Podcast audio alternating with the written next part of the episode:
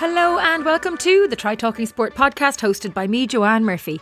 Whether you are an athlete, adventurer, endurance enthusiast, or simply have an interest in sport, you have come to the right place for inspiration, encouragement, motivation, and of course, as always, a little bit of entertainment. Can you believe we are halfway through November already? It will be Christmas in a flash. There, I said it. The C word. Ah! I do love the festive vibes though. Wandering through the streets of Galway with the Christmas lights last week was lovely. I even managed to pick up a few Christmas presents. Normally, I am panic buying in the week or two before Christmas, so hey, go me. On a complete side note, but on the topic of Christmas presents, we have a limited supply of Try Talking Sport bobble hats currently in stock, available in blue, grey, navy, or pink for €15. Euro. If you wish to purchase a hat for yourself or as a gift for someone else, you can find them on the website on www.trytalkingsport.com. Now, I can confirm I have gone completely soft since my adventures in Portugal and Turkey. Yes, totally soft, barely braving the cool waters of Galway Bay twice a week. This time last year, I was getting into the sea every single day, brazenly embracing the cold water and thinking nothing of spending 10 to 15 minutes in the water. Now I shriek and say a few choice words as I tentatively walk into the water. I can just about manage 5 to 7 minutes in the cold. Bearing in mind I signed up to the Walrus Open Water Swimming Challenge this winter, I have renamed it my Walrus Challenge, and it looks like, unless I toughen up and put on my big girl's bathing suit, that I will not complete the challenge at all this year. I guess, like everything else, it takes consistency. If I was getting into the water every day, I would acclimatise once again to the cold water and be less of a wall wuss. Speaking of consistency, if you need some accountability to stay consistent with your fitness during the festive period, be sure to check out our 12 Days of Christmas challenge running from the 1st to the 25th of December. The idea is that you complete 12 hours of physical activity throughout the period, ideally completing 30 minutes per day of your choice of activity. Some people complete the challenge over the course of a few days, but really the challenge is about making time for yourself on each day. You can choose how you complete it, and when you do, you will be entered into the draw for a whole host of prizes from Santa Sleigh. Pop over to Try Talking Sport to sign up and get your colleagues, clubmates, and friends signed up too. Did I tell you it was free to sign up? Go on, go on, go on. You never know what prize you might win to stick under the Christmas tree for 2021. Do also keep an eye on our Try Talking Sports social pages during December as the Christmas cracker is back with prizes galore to be won across the month from stocking fillers to presents for under the Christmas tree. You'll be spoiled with the prizes up for grabs. If you wish to add a prize to the stash, then pop me an email to trytalkingsport at gmail.com. We're always happy to get an extra prize for the December challenge and Christmas cracker promotions. Finally, be sure to sign up to our new e-zine featuring articles of interest, some great discounts, and the inside track on supporting your triathlon and endurance sport journey. Sign up over on the website. It takes 30 seconds, and I promise I won't bombard your inbox with emails, just the important stuff. Now that I have all the housekeeping out of the way, it's time to introduce this week's guest, fellow Ironman announcer Robson Lindberg from Finland.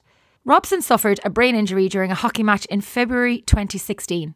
The fun loving, adventure seeking, sports mad athlete had his life changed forever on that day. His injuries from being body checked included eight brain bleeds, including an 8mm bleed.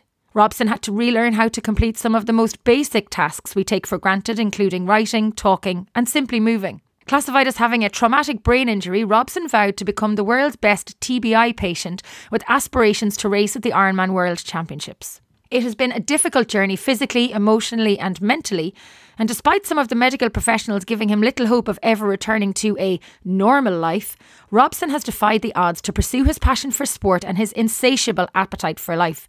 Crossing the finish line of Ironman Portugal in October 2074 days after his world almost stopped turning. I met Robson in Cascais and was fascinated by his story, tenacity, and sheer determination to never give up. We hit it off straight away, both of us full of chatter, well, that is what happens when you put two announcers at the one table who had never met before. Paul Kaye and DJ Dane Lee barely got a word in at the dinner table that night, honestly. Sometimes inspiration can come into your life at the most unusual of times and in an array of situations. And I know, I know, it's such a cliche to say, but Robson is the epitome of anything is possible. And although we only scratch the surface of what his road to recovery has been like in this chat, this is a super episode of the podcast.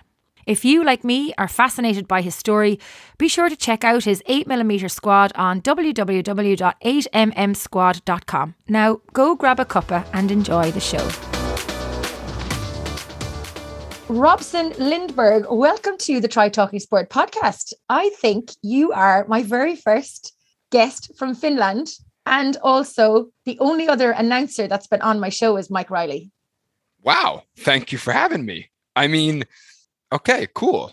So, Finland, we don't have polar bears in Finland, even though people do think so, just to, you know, crush a myth. Anyway, yeah. But it's it's funny because you weren't supposed to be in Portugal, were you? No, I got a late call up to join Paul, Dane, and the crew in Portugal for Cascais. Because I wasn't supposed to be in Portugal either. I was supposed to race Ironman Italy, which I bike bitched for a friend back in 2017, which is a flat course, which suits a person like me that weighs a lot and not like a mountain goat. So, fate, you know, it's all yeah, good. It's all good. So, before we get into talking about your life in sport. How did you become a race announcer?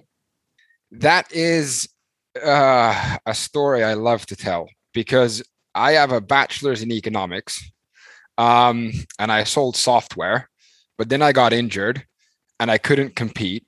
Um, and in 2018, we'd had the, we we we had the first 70.3 in Finland under the Ironman brand, and I told a friend that knew Antti, who is the um, husband of Tina, who's uh, the Ironman Finland nowadays person. Antti called me up like six weeks after I told my friend that, you know, if they need anyone in English that knows English, just, you know, call me. And he called me up and he said, Antti's an awesome guy. He's, he's, he's, he's survived leukemia twice. So he doesn't have time for these um, normal pleasantries. So he went, Hi, it's Antti. I can't put you on the national broadcast feed for Ironman Lahti, but I'll put you on the Ironman.com uh, live feed and you're an expert commentator. And I went, Okay. And he went, Good. So that's that. And uh, I'll see you. And I went, Wait, what? When's the race? And he went, Ah, the race is on Saturday. Come on Thursday. And he didn't ask me if I had any experience. He didn't ask me if I've done it before. He did not ask me if um, I thought it was a job because I didn't think it was a job. I thought I was doing it pro bono. And uh, suddenly it's Thursday before the race, and we're sitting in a production meeting. And they were like, So quickly go around the table who has most experience and who has least experience of TV um, work. And someone went, Well, I've got four years. And they went, Oh, okay, yeah, yeah you're the rookie.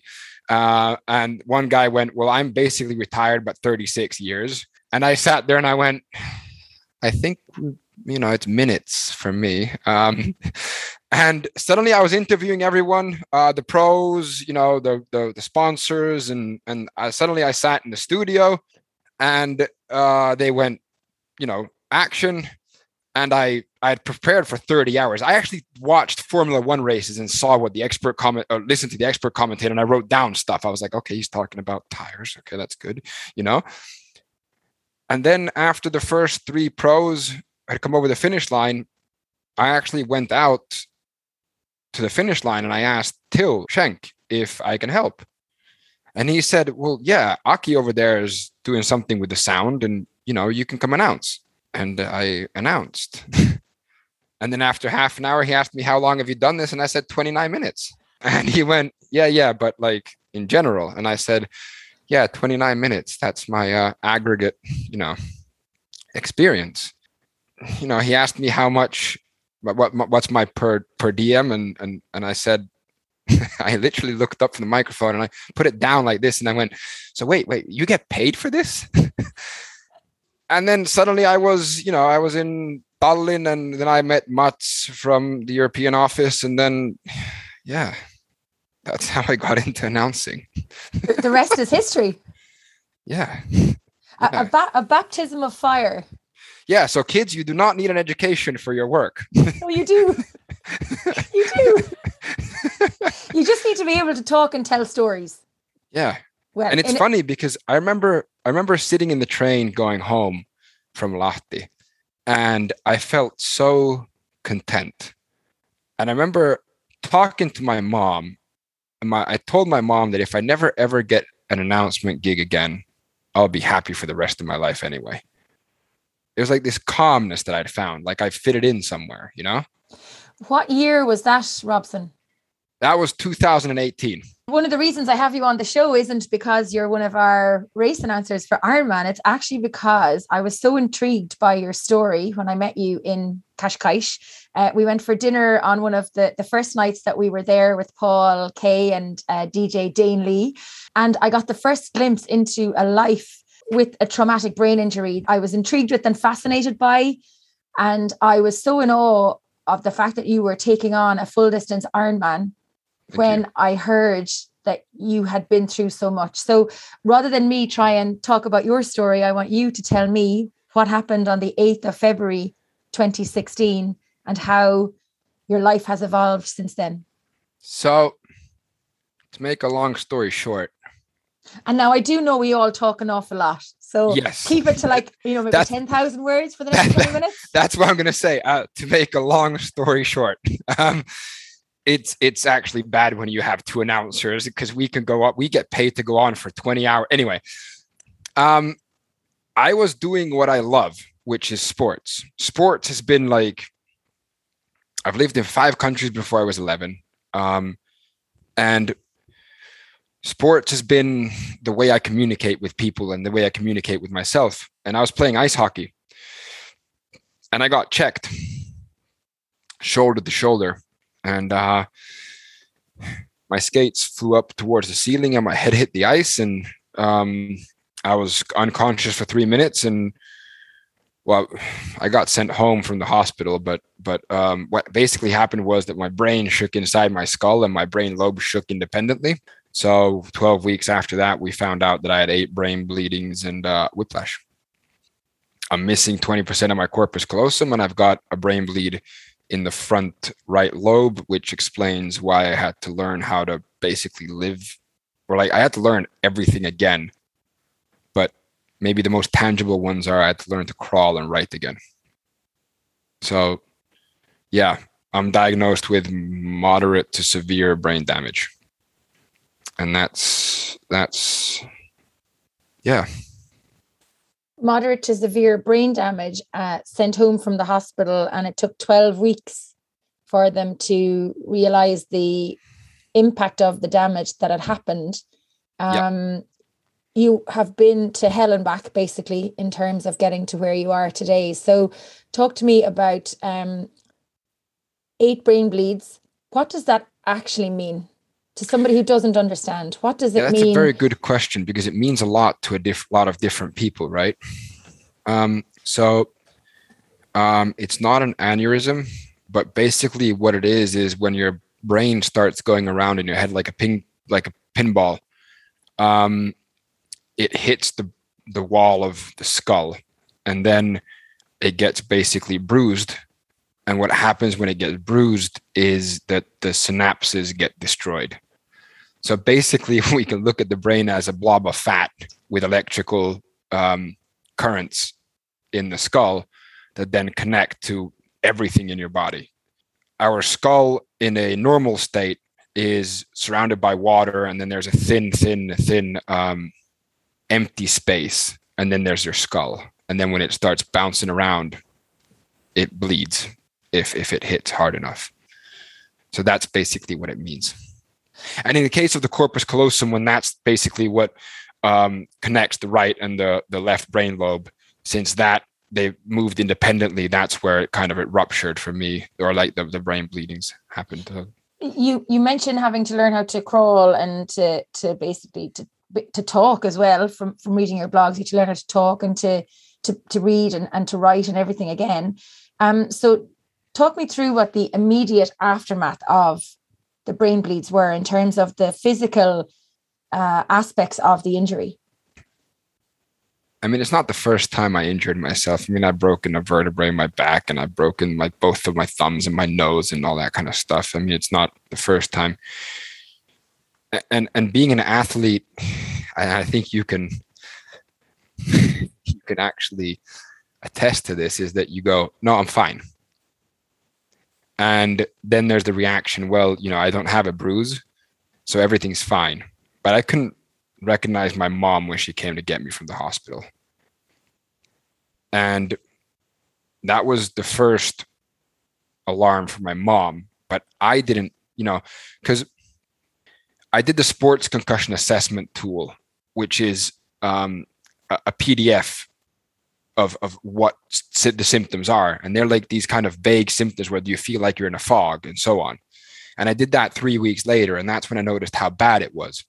So the morning after, I, I slept in my parents' house because of a concussion. You have to be, you know, um, uh, supervised, and I couldn't get my, I couldn't drink because my my coordination was so off, and I couldn't get uh, my um, breakfast spoon in my mouth either.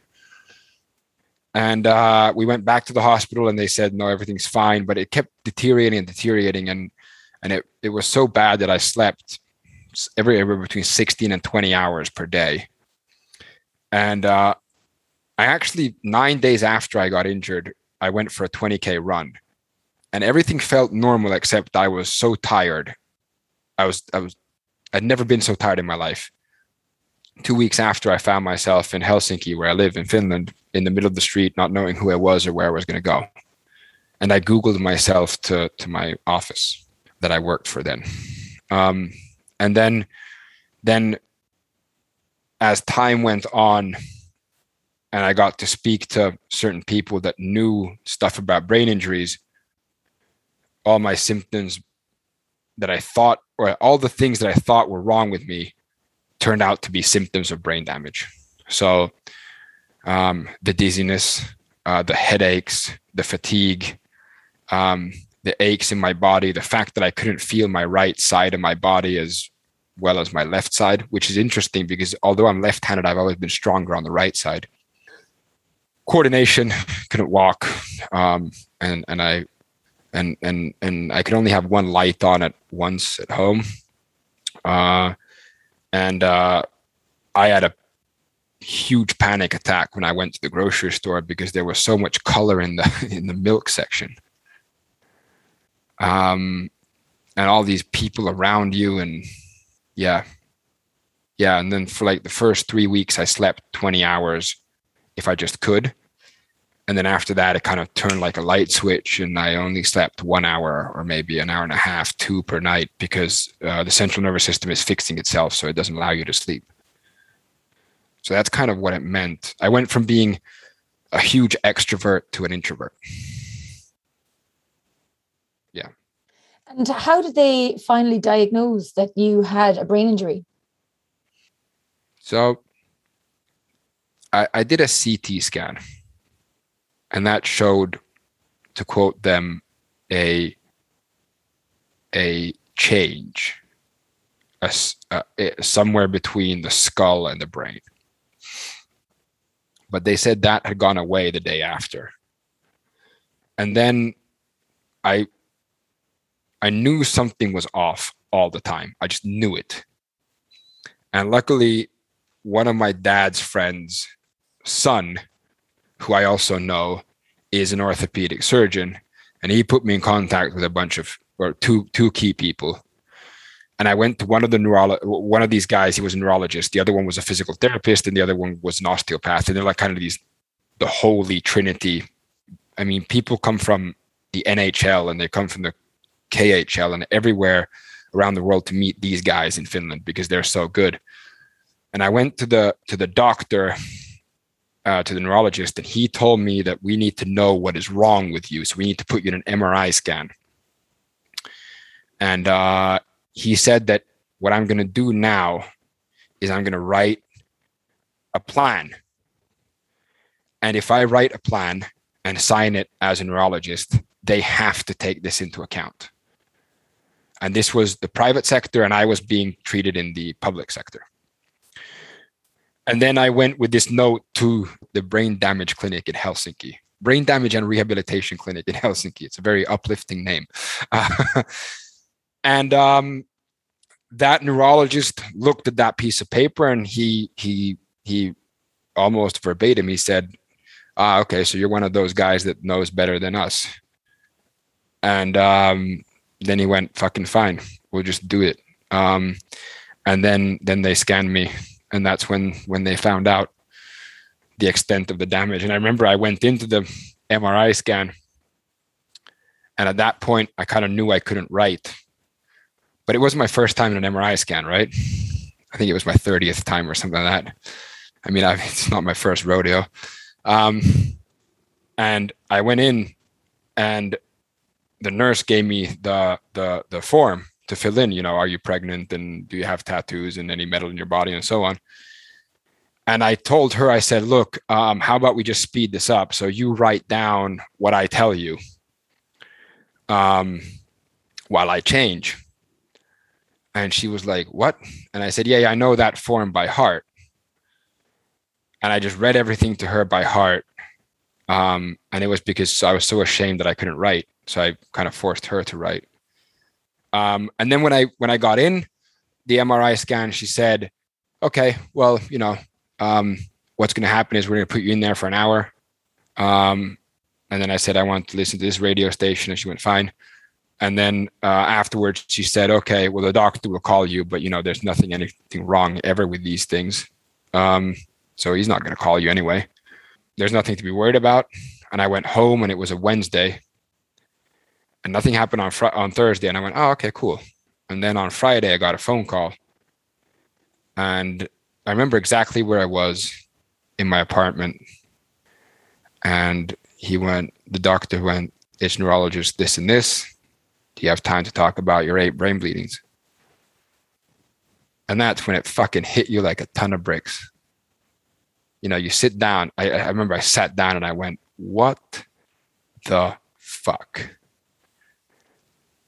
And he was really cool. We talked about it for 45 minutes because he had done, there's this long standing triathlon in Finland called Joroinen that's been around since 1983. And he'd done it a few times. And he told me in terms of what it meant to have eight brain bleedings, what it meant for you in a triathlon. You know, he went bleeding by bleeding, point by point, and just said that, you know, you're you're gonna have trouble processing information. You know, you're gonna be stronger on the other side. You're gonna have headaches. You're gonna be tired your entire life. Um, in a very calm, sophisticated, and educated way, uh, without being Doctor Doom. He was he was he was conversational. He told me to basically just pack it in. He said that people don't come back from this. And I said, fine. You know, that was his point of view. And then he said something like, well, at least it's very hard. And I said, okay. And I thanked him and then I hung up. But I already started the process. I mean, I already, you know, I already decided to become the world's best traumatic brain injury patient and to win the world championships in Ironman. So that was just another piece of information. I, I, I had learned to write by that point. I taught myself to write. I translated a friend's children's book and I had to do it by hand because I couldn't look at the computer because it's so bright. So yeah. So it's, it's like it's like okay, well, you know, uh, that, those are a list of of symptoms. You know, just fucking, you know, take a lumber and get in line, and I'll deal with you as they come. You know. so, so what did you do, Robson, to to actually get to where you are now? I mean, I know it's detailed very well on your 8mm squad uh, website, which we can, I would highly recommend that people go and actually have a, a read of that and a couple of those blogs there as to, to the level of it, learning you had to go through again to get to where you are today. But like in a, in a brief synopsis, I guess, which is kind of hard to do because it's such a long road. You know, what were the basic things that you had to do again? And this is such a good question because it all boils down to rewiring your brain, right? So the brain's plastic. If that part right there dies and you know about it, that part can actually take over and learn how to do it you know you'll you'll you'll be tireder but anyway we, we know that the quad muscle is like a bunch of muscles so if you just take one muscle out you know you can probably still run but you know and the most important thing is to have a team of people around you that they necessarily don't believe in what you're doing because they think you're a fucking idiot in a good way but they're ready to see how far we can go And I had that. I had a physical therapist, an osteopath, and that neurologist. And actually, the physical therapist, he was the most important in this. And he went, okay, let's rewire your brain. So um, we started out by me on a spin bike, stationary spin bike, 10 minutes every other day. And every two weeks, we'd add two minutes, heart rate below 120. And I felt like shit afterwards. It was only 10 minutes, but I felt like crap. And my dad had to drive me to the gym and then drive me back because I couldn't walk because I would get so tired otherwise. And then we did that for like, I don't know, I think it was until we started in March. And I got to 40 minutes in October, where we added one minute of raised heart rate to 130. And we did that for like 14 months. And then I swam in the pool 100 meters, and then I added 100 meters every other day. And then in 2017, in August, I started running. I ran the distance between two light posts, and then I added a distance every time until I got to a kilometer. And then I added 100 meters every time. So basically, that's what we did. That was the kind of physical thing. Then I did, uh, I, I looked at a laser pointer. I uh, actually had my hockey stick and my hockey uh, and a ball. And I kind of um, tried to get my eyes to work together. My left eye had shook so violently in my head when it hit the ice that my nerves were damaged. I had the equivalence of a 75 year old sight when we started. And then, then I learned to juggle. I had a friend. Uh, he's a friend nowadays. He and he taught me to juggle with three balls, and then I learned to juggle with four eventually. Yeah, I learned to write. Um, and then you know you just kind of gradually pile everything on. And then I learned how to pay my own bills. I didn't pay, and this is this is the dark side of brain damage, right? So I didn't pay a single bill for eight months because I didn't know what it was until my mom came into my apartment and looked at and she went, that thing has just gotten higher, that stack of bills. And I went, yeah, they keep sending those things. And she was like, you haven't opened anything? And I went, I don't think so. And uh, yeah, that's kind of the compressed version of it. I suppose from a physical perspective, you know, you had a lot of physical things you had to relearn, but from an emotional and a mental perspective, it must have been horrendous. And that thing of waking up in the hospital bed and recognizing your mum, but not really knowing who she was or why she was familiar. And I can't even imagine how tough it was. But I'd be interested to know whether the physical side or the mental side was tougher to get through. That's that's one of the best questions I've ever been asked. Because as a guy and as someone who's grown up in like a yeehaw cowabunga. I mean, I used to drive motocross and snowmobiles and like and, and you know you strike me as a type of person that was a totally crazy dude, totally extroverted, the life and soul of the party. And if there was noise being made, you'd be like me, you'd be the one in the corner making the most of the noise and jumping on the tables. Uh, Would that be wow. good? good. That's, from a former life, of course. I'm much more respectable now. That's uh yeah. And that's why I respect you. Um and it's interesting because crazy is always a matter of perspective isn't it? Uh so you know when i i was 12 when i crashed my first snowmobile into a tree. And I don't mean crazy in a in a derogatory term. I mean it no. as in like a, a fun loving, mad, like go out and have great crack and be the the, I mean, the, the center is, of the fun. Yeah i mean and it's not like i tried to be it it's just how i was. You know how it is. I mean it's just you know you're you're i mean yeah actually we sat at my friend's place and played poker once. We were four guys.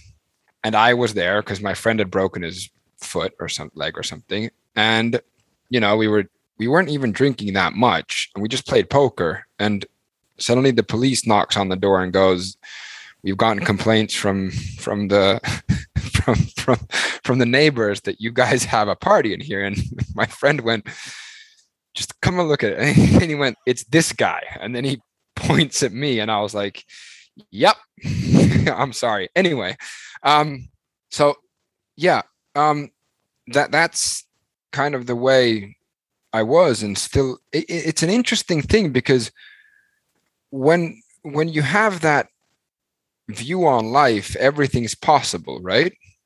Until it's not. And then you just go, okay, well, let's try the next thing.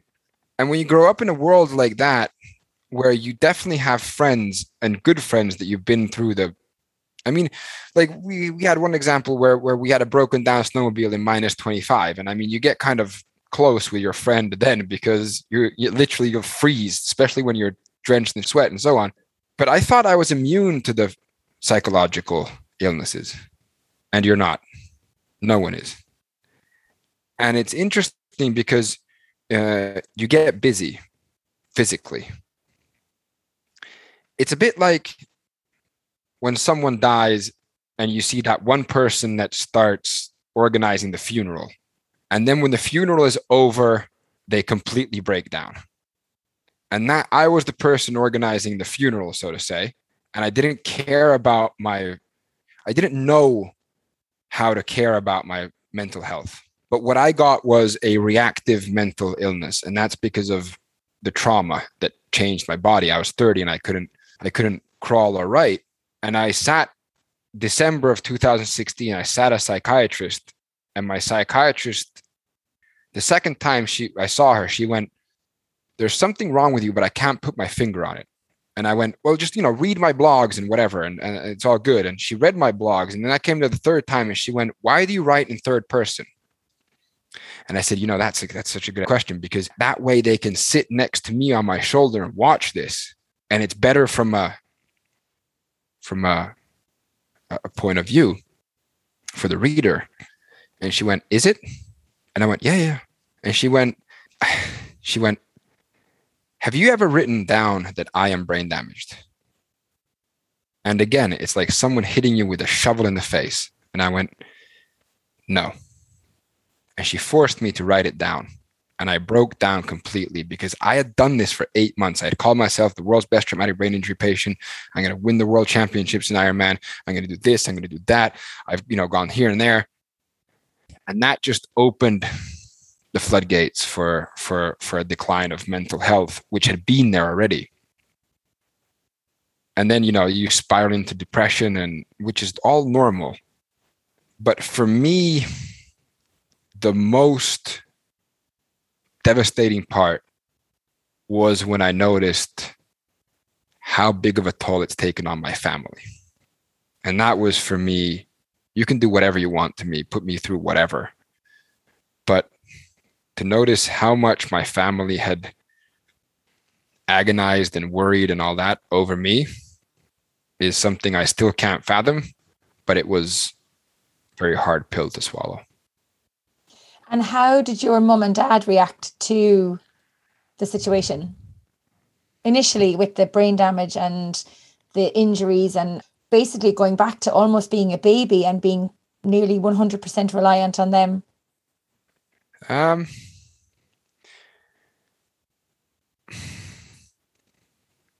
my mom's always been very pragmatic. So she helped me through a lot of this, but it was a blow for my dad um, it was a blow because I'm the oldest, right? And we've always done everything together. He's done snowmobiling, he's done you know car racing and so on, and especially yacht racing. And for him, it was really tough to see me go from being uh, eventually better at him than all these things. And so it was tough for him but it brought us closer. But he had a hard time with it, like all men, especially of that age, do. And then it, it took a toll on my brother and my sister too. And luckily, it brought the family together and they never accused me of anything because that's what happens often to um, a lot of the times when you look at a concussion there's nothing on the ct scan the mri scan or whatever and then people think you're actually faking it to get attention um, because it's so intangible, you know. Um, but my family stayed strong and, and, and helped me all the way. And it's not all doom and gloom amidst all of what we're talking about because you no. do have a beautiful new baby. I do. Who I, I have an awesome girl. I have an awesome girlfriend too. She's actually she's even cooler than the baby because of all the stuff she's of all the shit she puts up with. Oh, sorry. Um, of all the shit she puts up with that I put her through. But yeah, yeah, I do. So when She's, did you meet her? You know, I met her um I met her a week before Ironman 70.3 Lahti. Or actually, I think it was that Tuesday that because I was, yeah, yeah, it was the same week. So sometimes we spend our anniversary, me at work and she somewhere else. so yeah, yeah. Perfect relationship. Absolutely. and your new baby is only 12 weeks old. Yes. She was born on the 20th of August 2021, which everyone in triathlon knows as the day before Ironman Copenhagen. No, sorry, two days before Ironman Copenhagen. Copenhagen is a Sunday race. Yeah. I went from seeing my baby for the first time via WhatsApp video call to interviewing Lionel Sanders and Cameron Wurf four hours later. that's, that's not bad. It's not bad at all. it's not bad at all. Um, I, I do want to come back and ask, you know, what what did you do for your mental health to to pull yourself back out of the darkness? That's the question that should be talked about. And I I always say that you can resolve everything by talking. And that's basically what I did. Talk, talk, talk, talk, talk it doesn't matter if it was with my mom or if it was with a friend or or especially peer support right so you get friends that have the same thing and and then you can link their parents with your parents and well, first of all i do not understand how psychologists get on because uh, there's nothing better than seeing a person once a week offloading all your shit onto someone else and then not having to you know deal with them or your shit for another week until you go there but psychologists, neuropsychologists, which is really important. So the neuropsych, I didn't know they existed before this, but neuropsychologists, their uh, task is to map out uh, the extent of your brain injury in your everyday life and how kind of to, to see what you were to what you are and how you can progress. And to get um, to get the patient to understand their momentary limitations, their mo- momentary limitations they have momentarily, and then to see what kind of doesn't evolve, and then when they're because brain damage patient often uh, TBI patients often do too much without noticing it. And then they come with a 36 to 48 hour delay. And you're kind of left like, well, what the hell now? I mean, like, because you don't remember what you did specifically. So a lot of journaling and then talking and then i mean the blogs they were great um, and i started talking about it you know i started doing uh, speaking engagements um, and then i get to talk in schools i've spoken in about i think 60 schools in finland now um, and then they kind of go hand in hand where i jumped the gun on one but it caught up later is physical rehab that was a big thing for mental health and actually doing something, you know? So, yeah. And uh, that's why sports is so important for me. That, and, and I was just literally about to say to you, how important was it to have the goal of getting back to sport? Because you started this chat by saying that everything. sport was everything. Everything. So, someone once said, I don't have a problem if you aim high and miss, but if you aim low and hit, that's when I get annoyed. And also, I've heard this very cool thing, which I I try to remember to say it in school, but don't be upset with the results you don't get from the work you didn't do. So I basically put my life on hold for 2074 days because that's what it took me from 2016 in February to Ironman Cascais. And I just went, fuck it. I'm going to put all on actually since it's Iron Man, it's red and black. But you know, I'm gonna put everything on red in the casino and just gonna see if this thing works. And then Jeff Bezos said it really well. You know, you kind of want to project yourself to being in a rocking chair when you're age 80. And if you know, do I regret not doing this? And I'd regret doing it. And then it becomes it becomes this it, it's it's a game. I mean, it's a game. It's like okay, well now we've got the writing nailed by the way, my handwriting is still terrible, but that's a different thing. Then we got, you know, we got, okay, so now I can do 20 minutes on the bike. You know, now I can do 40 and now I can do that and now I can do that. And then you kind of piece it together, you know, and then the people you meet on the way and yeah. The road to Ironman Cascais. How did you get there? And well, I don't mean, I mean by plane. No, no, I took the plane. That's what Kimi Räikkönen would say. Uh, um, yeah, then you get into a car, you know. Anyway, um, so um, it, it's it's interesting because when I look back and I get a question like that, it's well everything that I've just talked about. But at some point, you realize that my life took a really interesting turn, and that was 2018 in Lahti when I started working for Ironman. I still couldn't believe I would work for them anyway, but but um,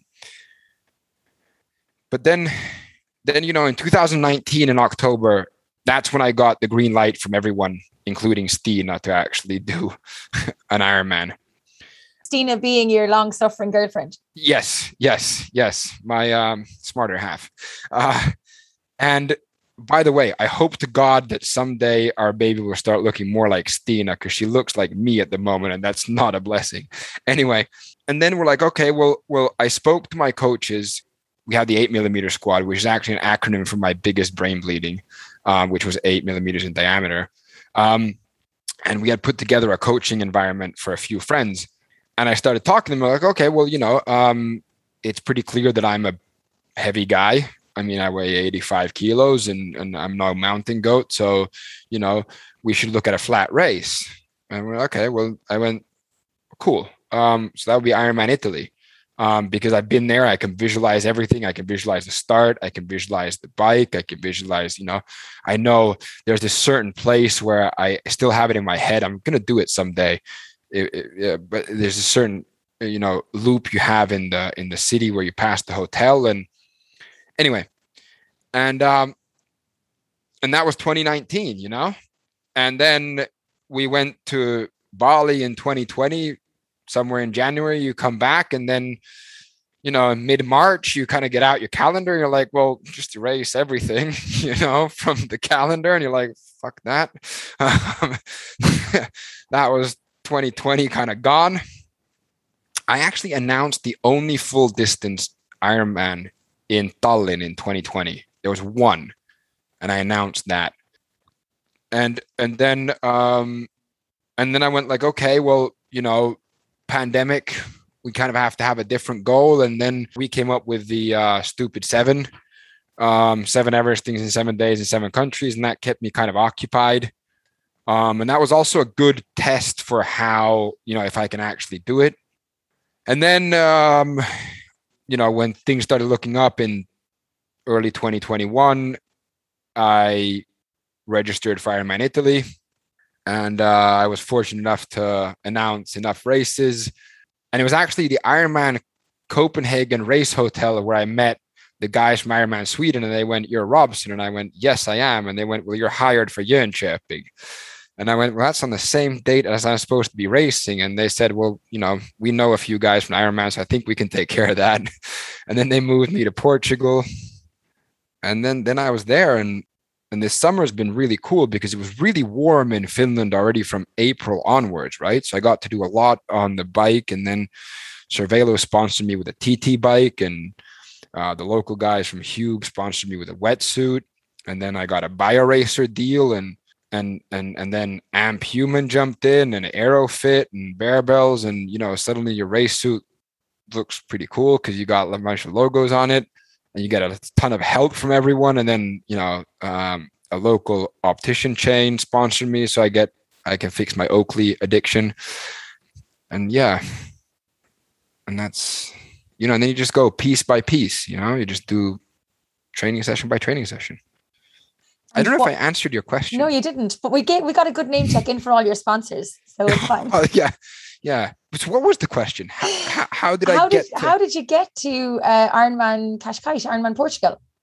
Okay, so we'll we'll we we kind of know that you did loads of training and got your training done. You did the Stupid Seven project, and I'm going to tell people to watch the YouTube documentary on that because that didn't end up being the seven uh, Everestings in seven countries because of COVID. But you set a new finish record in that by completing 906 kilometers in 56 hours. Is, is that right? As Yeah. part of that project. So we'll direct people to to to go to that because I, I am conscious that we are coming towards uh, nearly the end of the podcast. But um, coming back to Portugal, what was it like standing on the start line? Holy hell. That's the that's one of the most surreal feelings I have ever had. I had one goal with all my training, and that was to work with someone, with people that get me to feel calm on race morning. Because with with the coaches I have, I know that I've done enough. Um, and it's interesting because I actually I Joanne, I'm an announcer, and guess what I did? I misplaced my chip, my timing chip. Your timing chip must go on your left ankle. Don't There's- forget your timing There's video of me putting it on, being a snotty little idiot, going, "This is I'm preaching what I'm, you know, I'm, you know, I'm doing what I preach." And then I put it in my back pocket of my tri suit, and then I thought I lost it until I came out of the swim, and I found it. Anyway, um, race morning, you kind of just stand there, and you go, "Fuck, I'm here." And then you go, you, you go, you go. This has gone so fast and then you go, whoa, wait a minute. It is not. It's been hell and high water. And then suddenly I just, I, I kept hearing Paul's voice. And I went, I need to say hi to Paul. And I climbed up on the stone wall and I saw him. And I just, for some reason, I saluted him. Dane saluted me, or first Dane and then Paul. And then I went, I stood in the one hour to 105 section. I think 105, 110 anyway. And I know that that um that as soon as the gun goes off, uh, a switch flips in my head. And then it's kind of like go and then it's a different men- mental state I'm in. But I cried. I just I stood there and I saw kind of my goggles fill up a bit and I went, "Huh. Here we go. Fuck." Um, everyone has that reaction though. yeah, Even the yeah, announcers. yeah, yeah. I know, but I went, "Fuck!" Here come the emotions. Just whatever. And I'd been, I'd been emotional two, three weeks leading up in training, and yeah, and it just felt, it felt like a huge relief, and I felt like I was ready. Did you feel like you had nothing to lose and everything to gain by taking on that race? Oh yeah. I mean, I'm, I'm a bit competitive.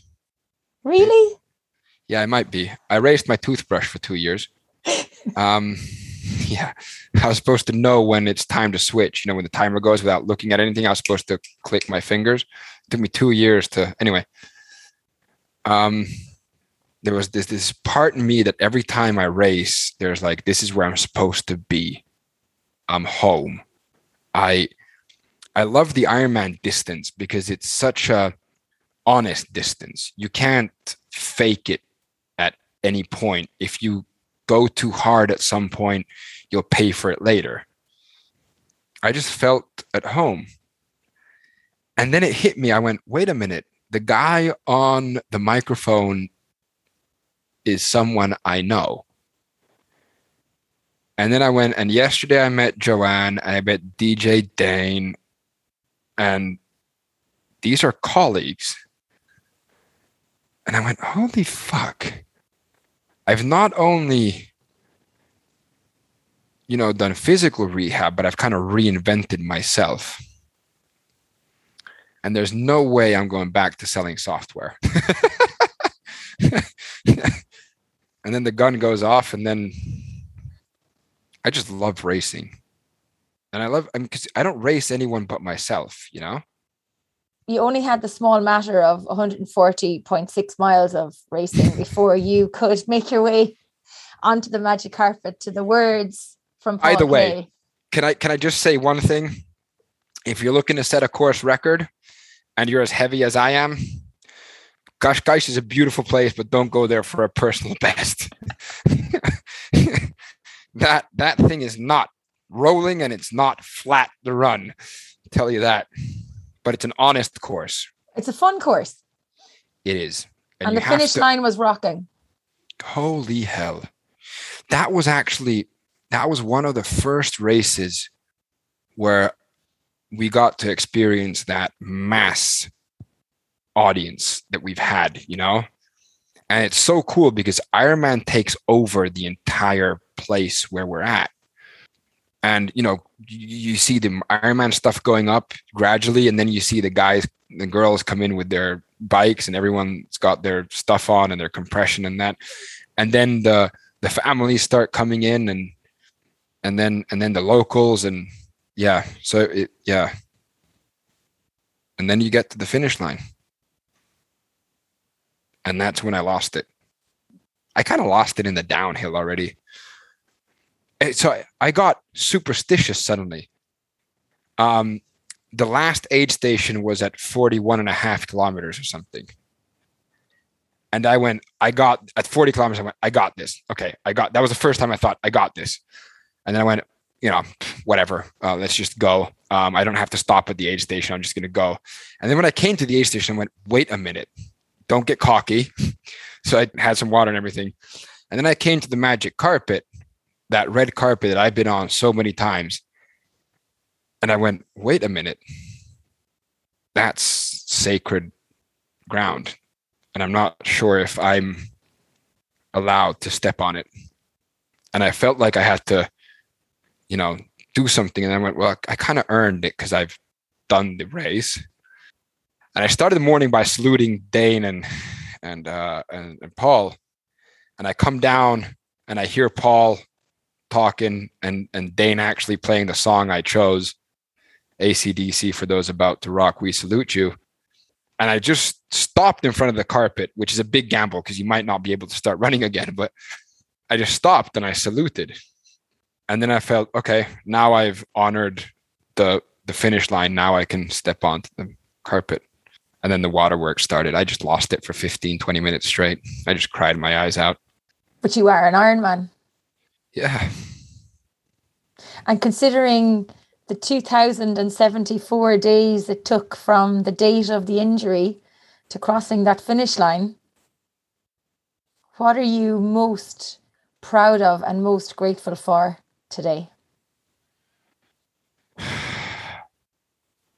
all the support because you can't do it without that and that it just always makes me you know you just you just because no one can do anything alone and i mean i wasn't i wasn't in the country when our daughter was born and my family have put everything aside you know to take care of me.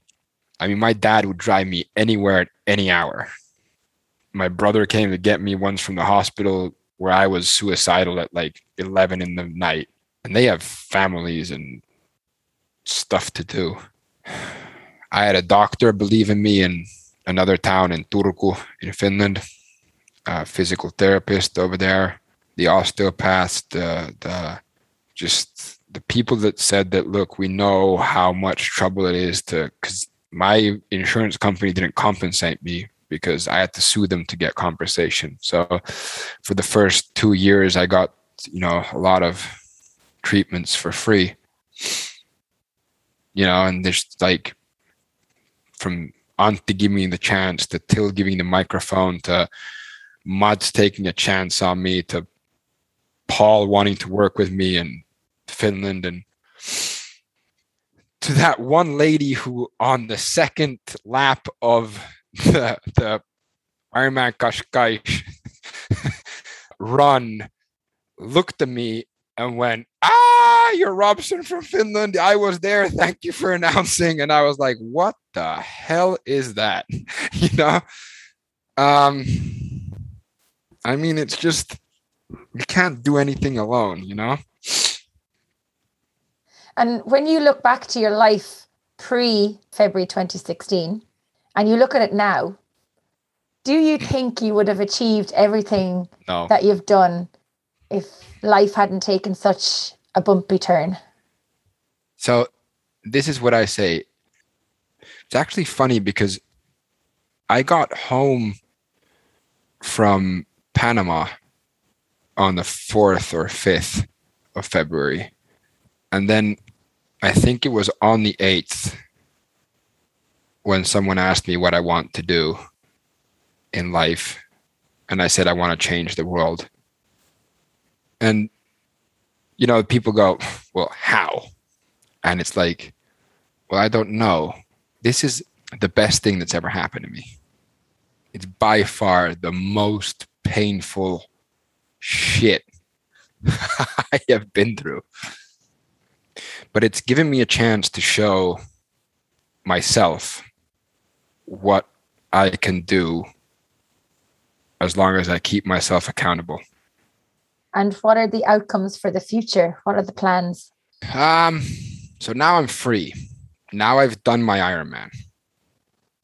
Now I've done my Ironman, which means that there's a huge weight off my shoulders. Now you just now, need to qualify for the World Championships. Exactly. So that's my plan for next year. Um, and I might do it a bit smarter next year to actually race before the announcing season. and if anyone knows how to get a baby to sleep a bit longer, I'd be ha- more than happy to. White noise on the turbo.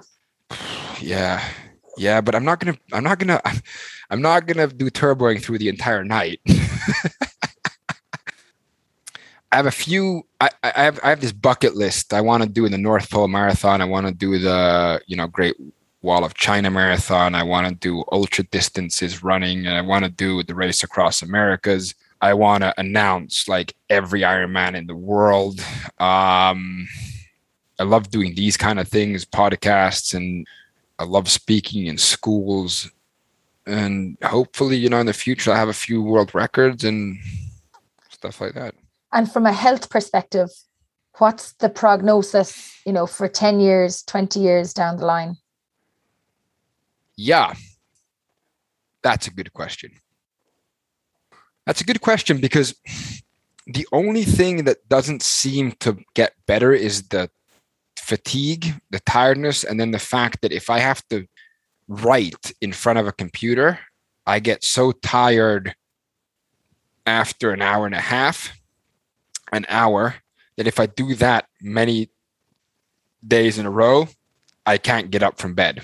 You know, you have to reinvent yourself to get something that can pay the bills without having to sit in front of the computer. And that's why announcing is so good because you're outside. Yes, we do have a lot of work to do behind the scenes on laptops and all that kind of stuff, but by comparison to a Monday to Friday nine to five job, it's minimal. Yeah. I mean, there is no way without at gunpoint you can get me into a nine to five job anymore. besides, I suck at it because I used to work for a credit card company, Visa here, and I just broke the rules all the time. I mean, I've, I've I literally biked to give a, customer a credit card once. And they went, "That is not cool," and I went, "Well, she was in a hurry, so you know, and I like the bike, so what's the problem?" And they went, "We have."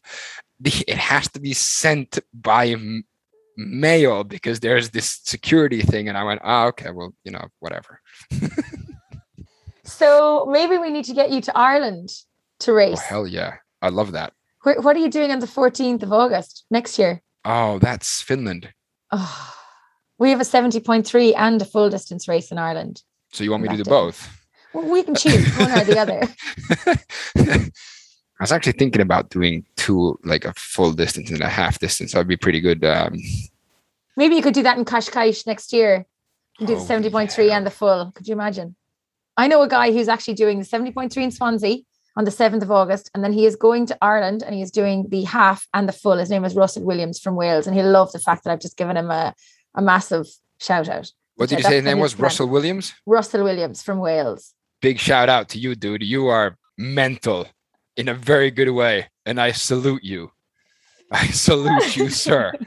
I've seen uh, Luis Alvarez do Ghalear, and then he came down to Copenhagen to do that. And then he did, I think it was Mallorca, and then he flew to Chattanooga that night. So I want to start racing all of these things, you know? Like for next year, I'm definitely looking for a boring course where you can like basically see the entire 180 kilometers, you know, that way because it's so flat. Well, uh, Robson, it's been an absolute pleasure chatting to you. As I said to you when I when I met you, I was fascinated by your story and then reading your blogs. Congratulations on all you've achieved. I can't wait to see you uh, qualify for Kona, set Thank a few you. records, and I'm going to look forward to following all of your progress. And hopefully, someday Ironman will put us together on the microphone. I was just going to say in the world. I was just going to say, like, I, this is for me what Ironman is all about, right? I mean, because we hit it off directly, you know, like it was, it was, it was the same loud energy, which I just love. And then you talked to me about your bike races, and I went, "Yeah, this is cool. This is a cool chick." Um, so I can't wait to get to work together, you know. And this is this is what I love about Ironman that we actually connect people around the entire globe. So thank you. It's been an absolute motherfucking pleasure to be on, on the podcast. Thank you. And that's where we end it. Thanks for tuning in. I hope you enjoyed this episode. Don't forget you can get in touch with any feedback or guest suggestions by emailing me on trytalkingsport at gmail.com. I'd love to connect on social media. You can find me on Facebook, Twitter, LinkedIn, and Instagram. Pop by, say hi, let me know what you think of the show. Pop a review on our Facebook page or on Apple Podcasts if you so desire. We'd love to hear from you. If you are new to Try Talking Sport, please do check out some of our previous episodes. You will be both impressed and inspired by our guests. Until next time, stay safe, keep smiling, and remember, keep looking for fun and adventure in every day.